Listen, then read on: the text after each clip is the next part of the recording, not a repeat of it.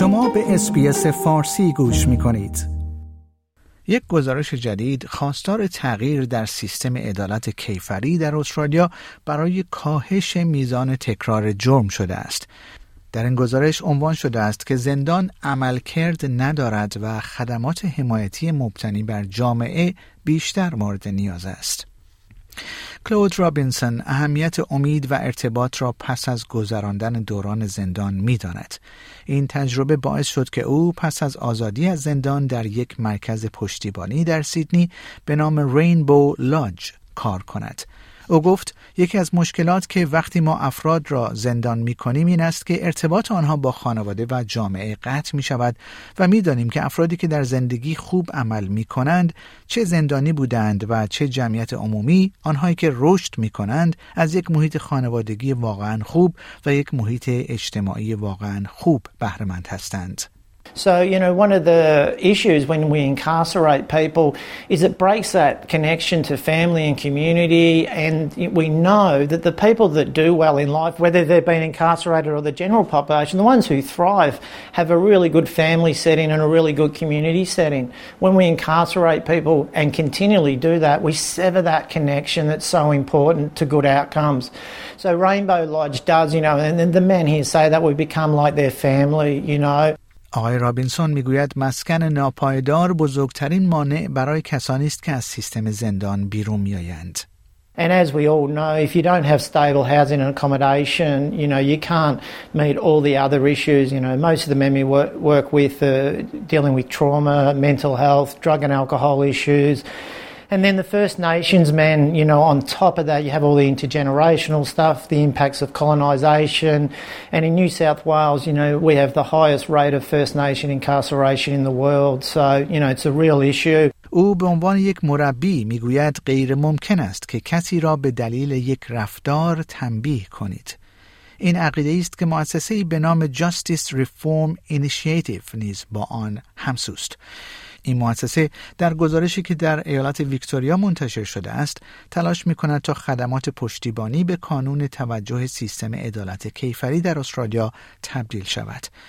دکتر میندی سوتیری مدیر اجرایی Justice Reform Initiative است. او گفت چیزی که این گزارش واقعا به آن اشاره می کند این است که زندانی کردن در حال شکست است. این امر برای بازدارندگی مردم از ارتکاب جرم کارساز نیست.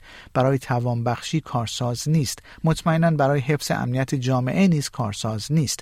آنچه ما همچنین در این گزارش به آن اشاره می کنیم این است که گزینه های متعدد و مبتنی بر شواهدی وجود دارد که واقعا در سیستم عدالت کیفری تفاوت ایجاد می کند What the report really points out is that jailing's failing. It's not working to deter people from committing crime.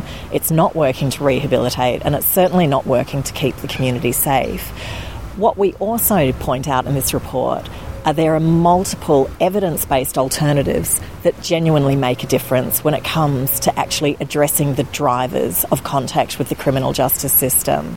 این گزارش نشان می‌دهد که هزینه کل سیستم زندان بزرگسالان در ایالت ویکتوریا در سالهای 2021-22 معادل یک و سه دهم میلیارد بوده است و 220 میلیون دلار دیگر نیز در بخش حبس کودکان هزینه شده است. این رقم معادل بیش از 5000 دلار برای هر کودک در روز یا یک و هشت دهم میلیون دلار برای هر کودک در طول سال است. سارا استیلانیوس یکی از ساکنین ایالت ویکتوریا است که در گذشته زندانی شده است او می‌گوید که می‌داند افراد چگونه دچار چرخه ارتکاب جرم می‌شوند I feel like because of the consequences and criminal records and things that are attached to you know spending time either incarcerated or cycling through the criminal justice system I find that that was a massive barrier to me trying to move forward and to do you know, other things with my life, like studying and trying to, you know, find myself in employment, I found it really challenging to kind of take those next steps because of the stigma and the criminal record holding me back and, and, and being a huge barrier.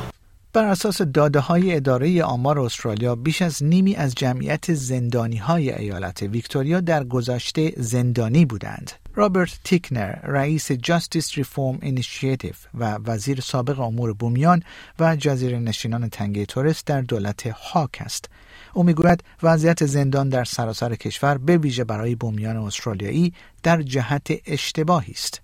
It's absolutely not been heading in the right direction uh, Australia wide. I mean, the level of Aboriginal incarceration is at record levels, and many of the solutions recommended by the Royal Commission into Aboriginal deaths in custody in the early 1990s have still not been implemented. The central principle called on the governments of Australia to invest in the underlying issues giving rise to that massively disproportionate rate of Aboriginal incarceration.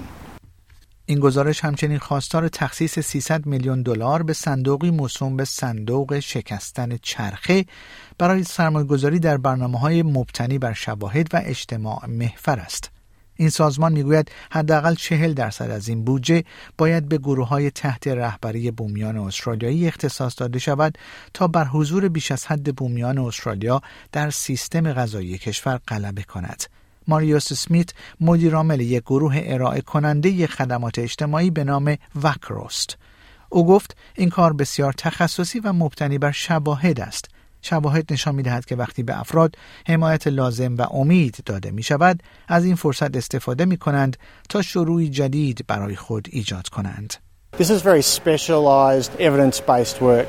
Um, and the evidence shows that when people are given the support they need and given hope, they grab that opportunity to create a new beginning for themselves. A new beginning as a parent, as a, as a friend and a partner, as a worker, as a valued member of our community.